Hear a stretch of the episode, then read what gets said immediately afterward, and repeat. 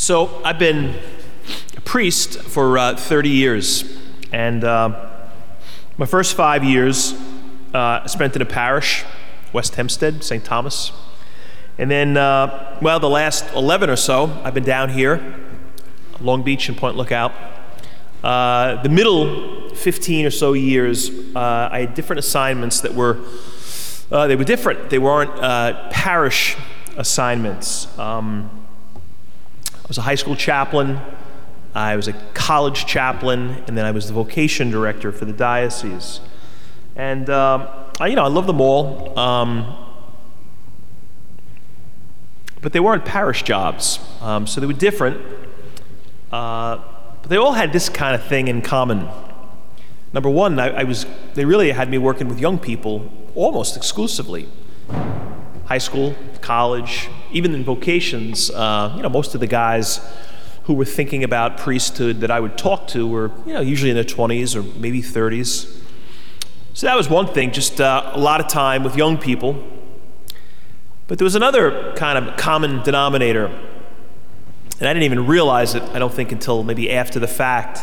Um, whether you were a high school or college kid, or some guy thinking about priesthood. Uh, all of them, all of those people and those groups of people that I ministered to, seemed like I was always having conversations with them about the fact that they were different.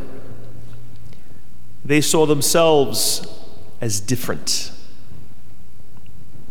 Feeling different, being seen by others as different from most people around them you know, the, the 16 year old whose friends are changing in all the wrong ways.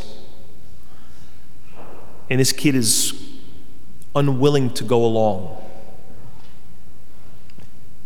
And he feels different. And they see him as different. You know, the college sophomore who won't cheat Everybody else seems to be cheating, and he won't. And they see it, and they're just sort of puzzled by his set of rules, and it makes him feel different. Well, maybe the way he looks at and treats members of the opposite sex with respect and with dignity. He tries to when pretty much everybody around them doesn't. And they're kind of puzzled by that. And then get the guy who was thinking about being a priest. Well, that was even crazier because people thought that guy was like from another planet. Um, how could you possibly be thinking about becoming a, a priest? All these people, individuals, groups, they felt different because they were different. And that was always something that I really affirmed and really encouraged the difference, the fact that they were unlike the people around them. Because they were different in really the right ways. Remember when I was working at Hofstra? Um, that was uh, I was there when Hurricane Katrina happened in New Orleans, and I remember, uh, and probably you do too, if you're old enough, like there were just so many images during those days of uh, people being rescued, people standing on the roof of their house with their, their kids and their dog, and you know, a helicopter hovering over, coming down to rescue these people. The flood waters kind of getting higher and higher. They had no place left to go, literally standing on the roof people trapped like on the side of the banks of a river and the river's out of control because of the flood, hanging on to branches, rescuers climbing in, throwing them life, life preservers and ropes. All these like these stories of, of rescue. Um, I remember I was talking to my staff at the time. I had these campus ministers. They were all young. They were all maybe right out of college, a year out of college themselves. And they wanted to do church work. They wanted to do college campus ministry. And I remember meeting with them at one point. Maybe it was the beginning of the year, I don't even remember. But I talked about those images, those images of uh, rescue. You know, and I just said to these, to these campus ministers, like, we've got to be that to these kids on this campus. Because they're living in, a, in an environment that's out of control and lawless and dangerous and selfish in so many ways. And they're just about hanging on. And the floodwaters are getting higher, like the levees have broken. And they're looking for somebody to hang on to and pull them to safety. And my point to my campus ministers was we've got to be those rescuers in a sense. And I know it's a little dramatic. We weren't in helicopters, there weren't literally floodwaters. But I'm telling you, these kids, in a lot of ways, were kind of drowning maybe worse than the waters of a flood. And our job is to go get them. You know, I think in a way, like that whole image, rescue, it's kind of what this whole Noah and the ark story is about. And to be honest with you, I was thinking about this day or two ago when I was looking at the reading, and I was like, you know what? I never really think about the, the story of Noah and the ark. I mean, you get it every couple of years in the reading, so I, I guess over the years I've, I guess I've preached about it, but I know I haven't talked about it a lot because I've never been a big fan of this story. I think that's why I've avoided it because I find it to be a little crazy if you take it literally. I don't think we should, but a lot of people do. Every couple of years, you hear a story in the news about somebody who thinks they've discovered the ark, like the actual ark, and I'm like thinking, come on, there's no, there's no way they discovered the ark. To be honest with you, this is why I think I've struggled with it. I don't think there really was an ark. I don't really think there was an historical ark, because I don't think this story is historically true. Doesn't mean it's false, doesn't mean it's a waste. I just think we can get hung up and tripped up if we take it literally. I think that's what happened to me. And because of that, I never really took it seriously. It was a cute story for kids, cartoon books, little toys. You got the uh, elephants and lions, and uh, you know, you got the, the, the boat, and you know, something you'd play with in a kindergarten class, maybe. But the story itself, oh my God, I don't know.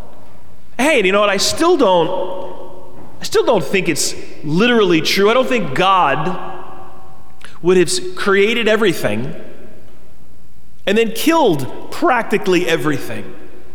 He says to, he says to Noah and uh, Mrs. Noah, you know, and a few other people and a bunch of animals, you guys are safe.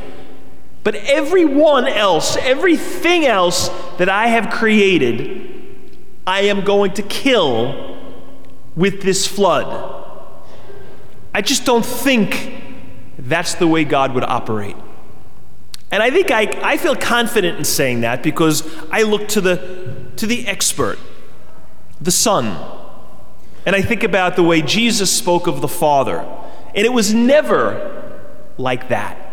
It was never, you know, God doesn't send murderous floods.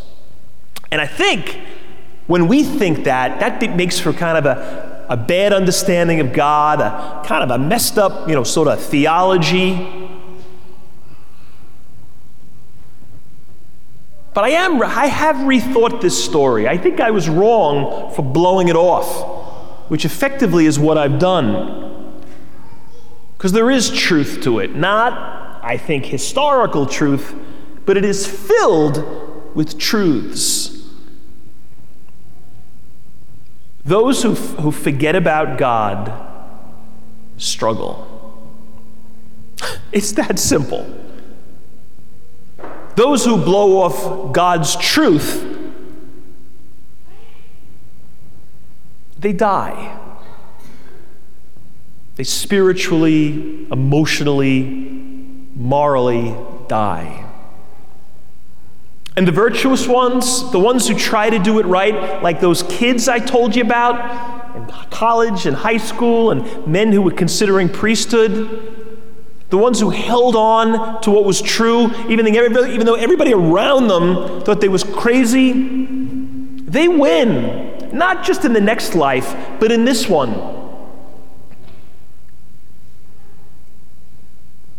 God says to Noah, Go build this ark. Build an ark in the desert. Now, that makes a lot of sense. A, an ark in a desert. It wouldn't make sense to build a rowboat in a desert, let alone an ark. What do you need a big giant boat for in a desert? Well, Noah did it. I wonder what people thought of him when he was building the boat in the desert. Building an ark in the desert is ridiculous. And when we are faithful to God, people look at us as ridiculous most of the time. That's why those kids, when I was in high school and in college, they were looking for other people who thought the way they did. And our job was to try to bring them together because they knew people thought they were ridiculous for continuing to hold on to things that everybody else had ditched. When we are faithful to God the way Noah was, we're going to look ridiculous in the eyes of the world.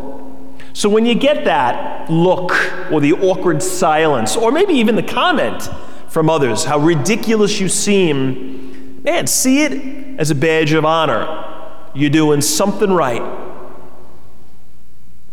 You know, over at Kellenberg High School, they built, I don't know, maybe 30 years ago this was, 25 years ago, they built this really interesting couple of offices within the school. They cut like a, a hole through the, I guess it would be the third floor. So you, and they put this like spiral staircase from the third floor into the second. And they created this series of uh, meeting rooms and offices, and it became the uh, campus ministry office for the school, where all the faith stuff comes out of.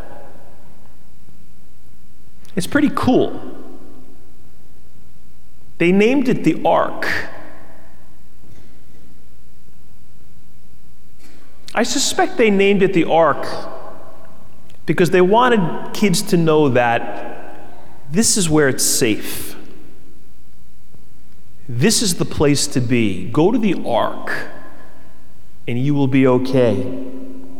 Because outside of the ark, it's scary and dangerous and compromised. And the people who lived outside of the ark, well, it didn't end well for them.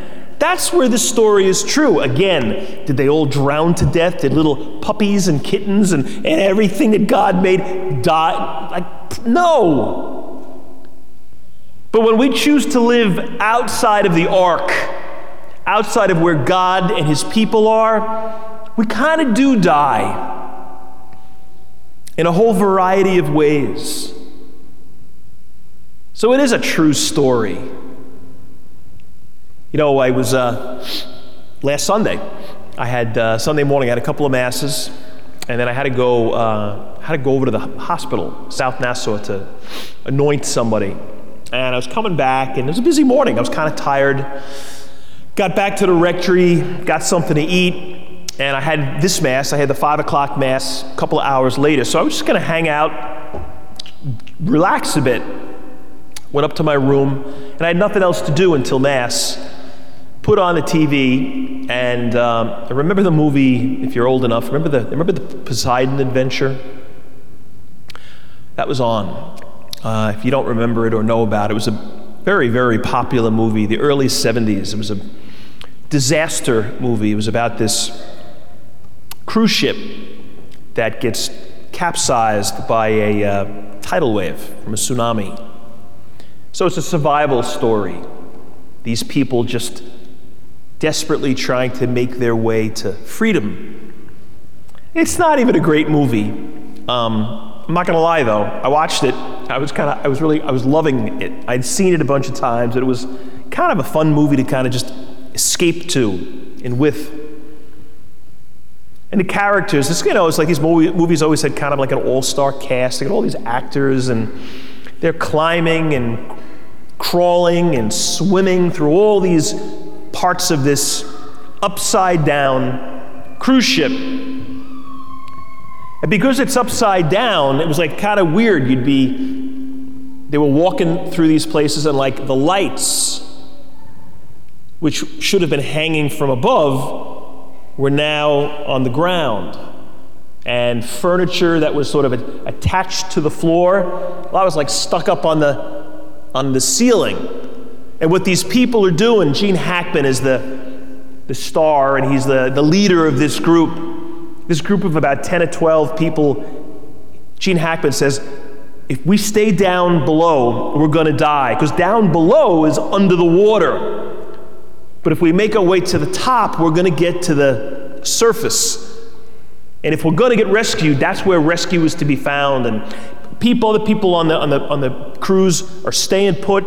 They're not going to move. They think they're going to be rescued. He's like, You're not going to get rescued. Nobody's coming down this far. If we make it, we're going to make it going this way.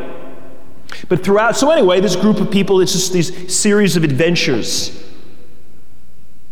But everywhere you go, you realize it's like everything's upside down.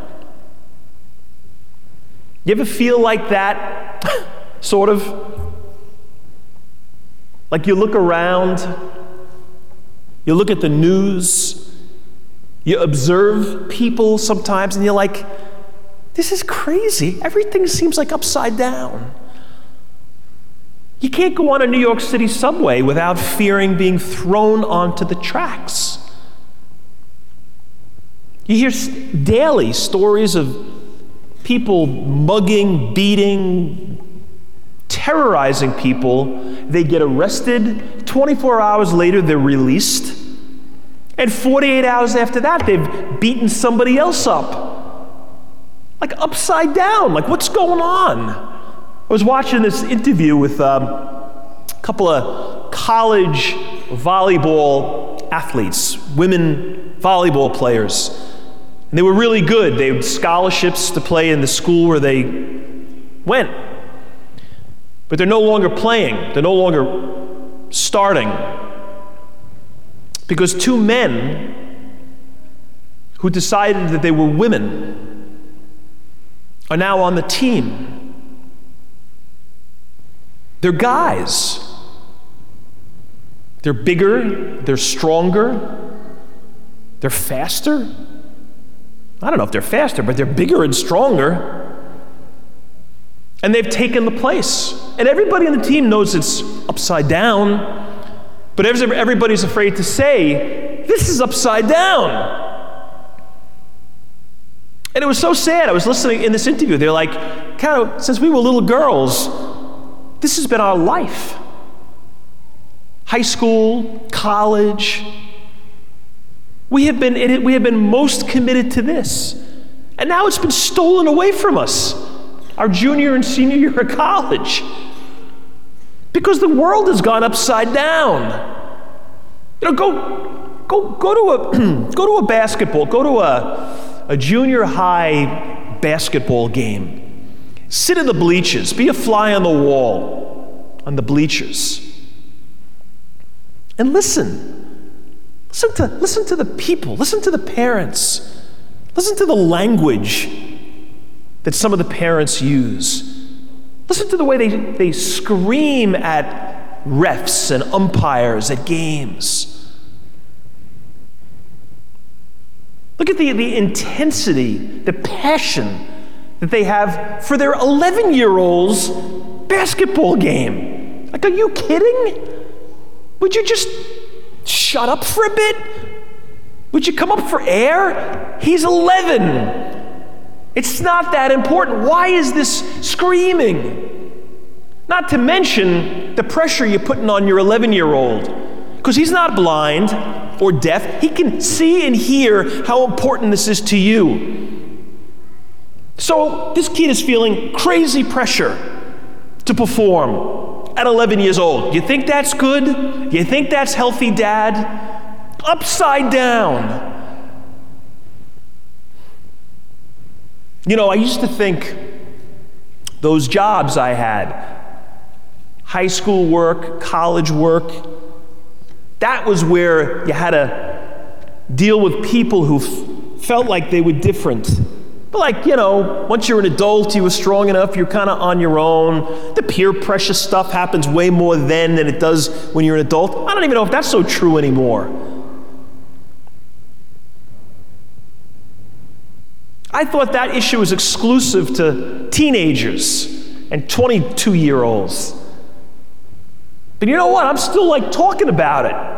I find myself preaching about it maybe more now than I did even then. Because it's not a kid thing, it's a culture thing, it's a societal problem. So much has gone upside down. And people who get it know it. Like, I'm, I'm like, I'm trying to get out of this upside down cruise ship. And it's tough. And people think I'm crazy because I'm holding on to what is true.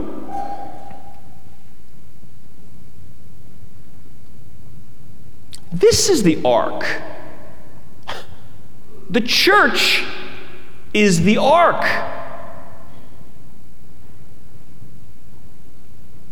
What God asked Noah to do was to build this. That ark was a church where people of common value and common belief come together. And we remind each other that this is right and this is true, no matter what an upside down culture tells us. So protect the ark, support it, defend the boat.